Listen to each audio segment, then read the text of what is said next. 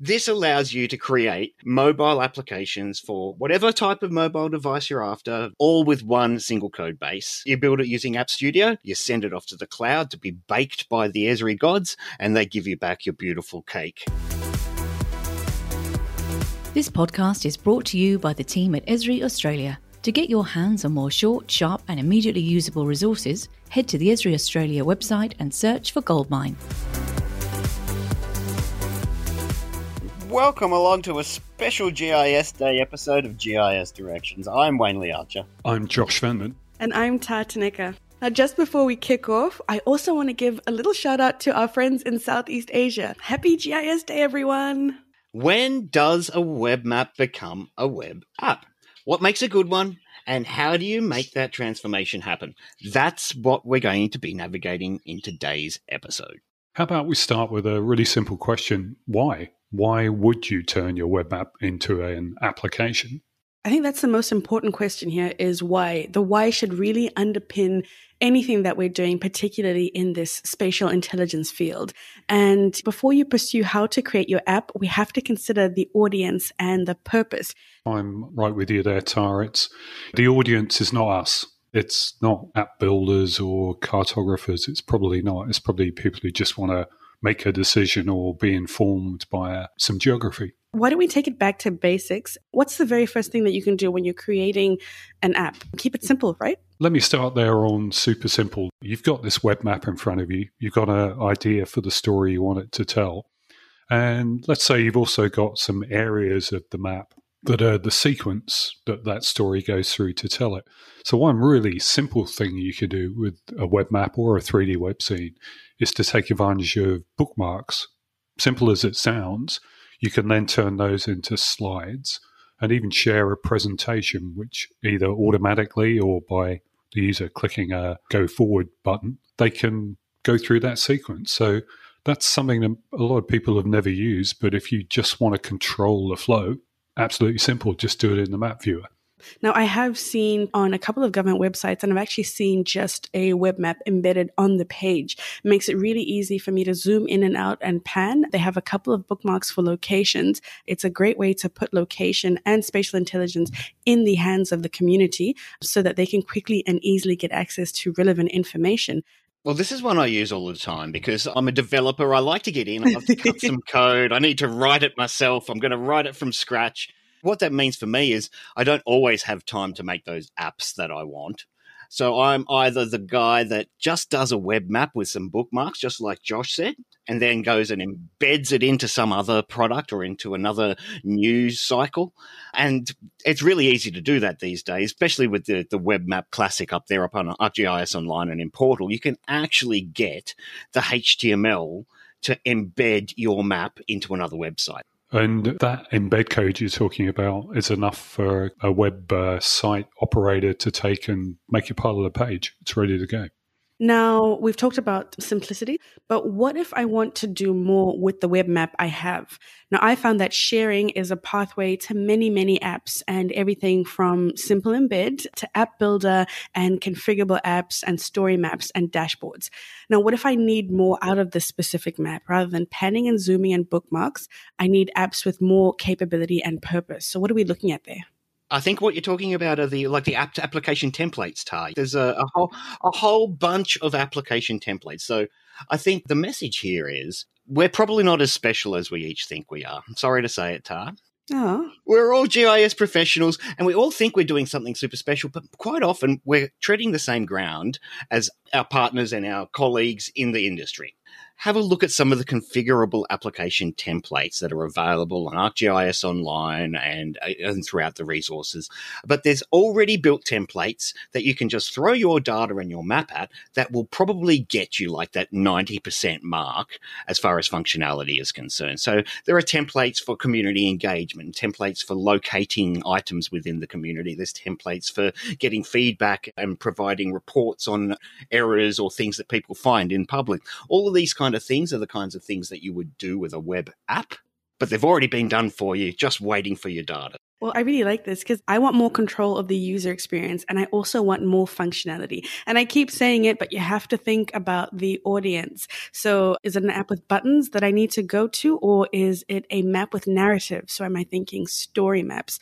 And Wayne, I know you're a coder, but for me, I need loads of options without lifting a coding finger because I, I can't code to save my life this is kind of first base when you are not a coder and you want to add some functionality over and above what the web map can do. But it's also worth noting that, yeah, there's a bunch of these templates in ArcGIS Online and ArcGIS Enterprise. But if you customize one, make it look like the theme for your organization, you can save that right back to where you got the original so that it can become a, a template for everything else that you create. And then everybody's apps will adopt that theme. I'm going to raise the bar a little and say, where can we go next? Like that sharing menu has some other goodness in it, right? Tara, you mentioned story maps, but that, mm-hmm. that's another another winner straight from your web map in the map viewer right out to a story map ready to go.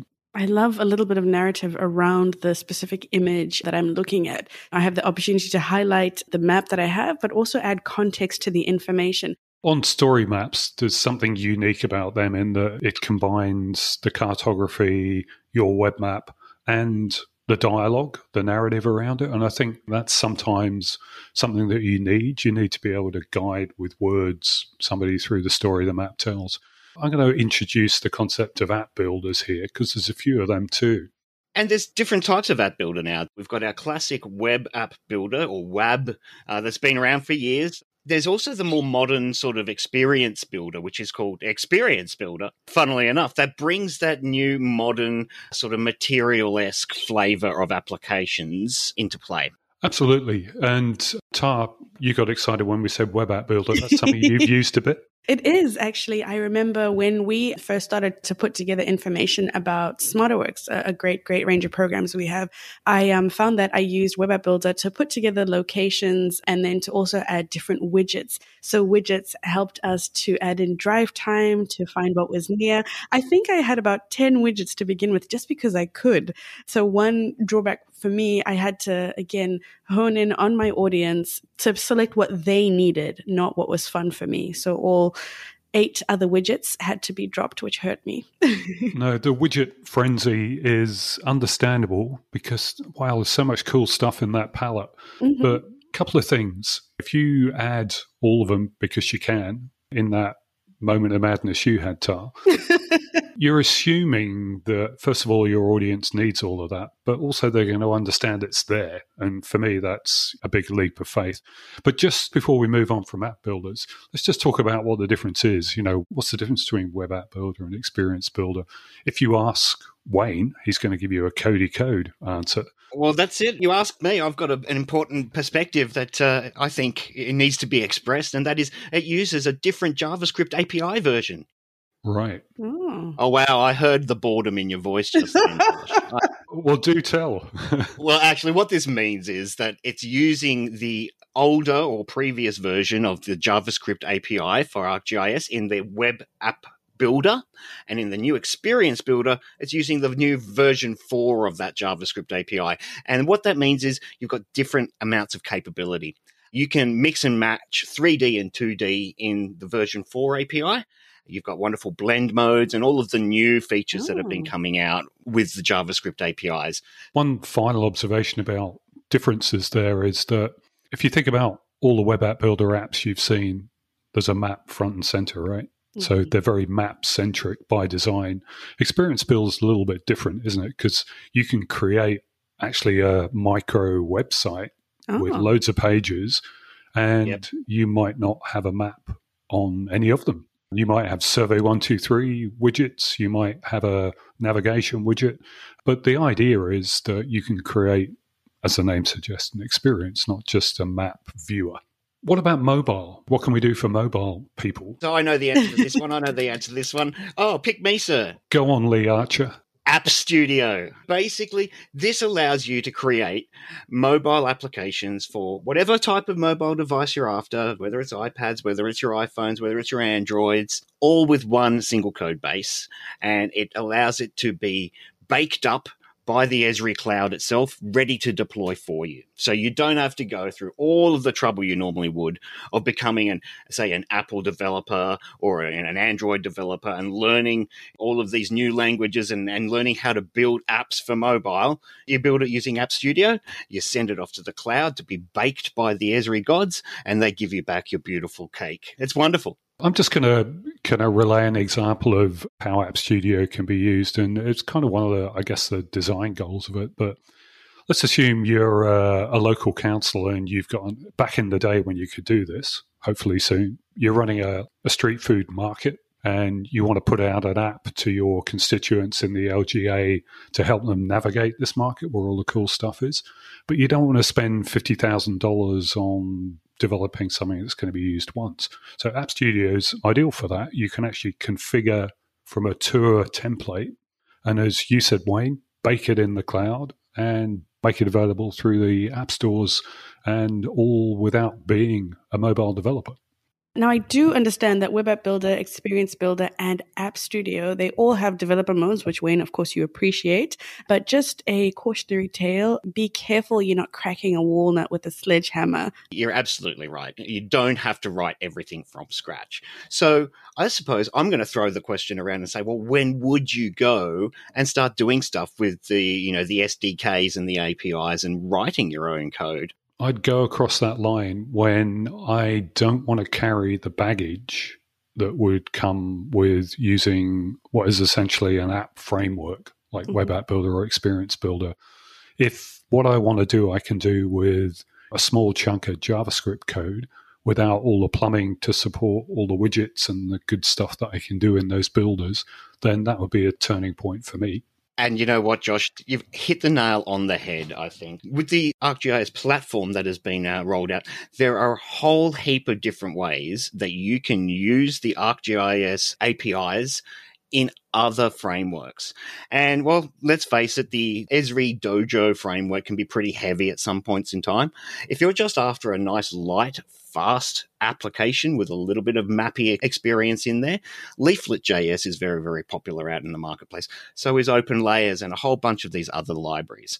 And going down to the SDK and to the API level allows you to use your favorite libraries and still access all of that wonderful ArcGIS mappy goodness in things like Leaflet, which are very, very lightweight. We've covered a lot of ground here, but I want to challenge us all for some concrete tips to leave everyone with. So I'm going to throw you under the bus, Tar, and say tip number one from you.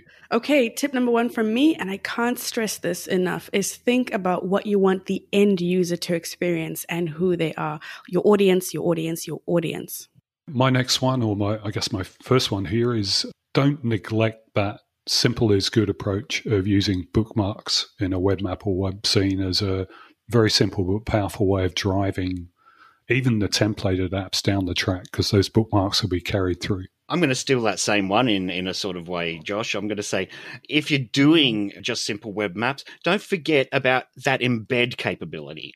My second tip consider and reconsider every tool you add to the map. Now, I had a moment of being the mad mapper. Definitely consider this. Whatever you're adding, will it enhance or confuse, or will it be used by the end user? Will it elevate or take away? That's a really good one. My next one back to basics and keep it simple. Just focus on making it simply work and work well I'll go next. I think if you do have to get down and dirty with the code, you need to get your hands dirty with some JavaScript. Then the JavaScript 4 API will work much, much faster than the JavaScript 3 API. So if it helps to guide your experience, use Experience Builder over Web App Builder. Web App Builder is not going anywhere, but Experience Builder will spit out the code that's fastest and more streamlined and is going to get you what you want on the web. My third and final tip if your app has more than one button, or maybe two if you are a mad mapper like I was, consider a splash or onboarding screen that comes up first time. Tell them how to use it. We should have started with that one, Tar. I like to go out with a bang. well, it's pretty amazing when you uh, think of everything that we've covered today We've evolved from the idea of creating a simple web map right through web app builders, right through to the lovely homely land of the developer SDKs. A whole bunch of really good tips. And to help you with your transformation from map to app, we'll include a bunch of useful links to get you started on the website at gisdirectionspodcast.com.au. Now, as I say this all the time, but we would definitely love to hear from you guys. So jump onto the website or connect with us through Twitter or LinkedIn and make sure you follow us wherever you get your poddies and keep those five star ratings coming. We're so excited. Thanks for joining us for International GIS Day. Stay spatial. Until next time. Happy mapping. The views and opinions expressed in this podcast are solely those of the hosts and do not necessarily represent the views or opinions of Esri Australia.